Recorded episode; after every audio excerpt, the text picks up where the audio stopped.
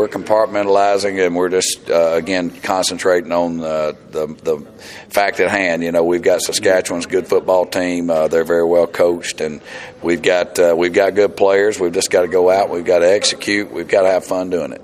Uh, I've heard this a lot from some players this week. Yeah, it's five games. Why can't we win five games and make the playoffs? And it looks like they're kind of embracing that challenge. Yeah, I, again, like we talked about earlier in the week, I mean, if there's a spark, I mean, there's a little bit of fire there, so you mm-hmm. throw gas on it and you never know.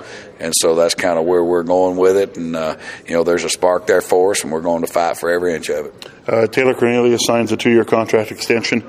Uh, he's played against the Riders already this season. I wonder where you see him from that moment up to now uh, as you get ready to play the Riders again? Well, again, I mean, each each independent game is its own entity, and uh, you know this game will be you know a, a, tough fought game. You know, Jason does a good job, Shivers does a good job of calling the defense, and I know he'll make it rough on, on, Taylor, but Taylor's just got to go through his reads and get the ball and disperse the ball where he needs to, and if he gets in a situation where he needs to use his feet, use his feet and uh, and get down, don't take a hit. You know, and that's kind of he's done a real nice job. You know, taking care of the ball the last few games and uh, done a nice job throwing the ball. Uh, we've got to do a great job as receivers catching the football for mm-hmm. too.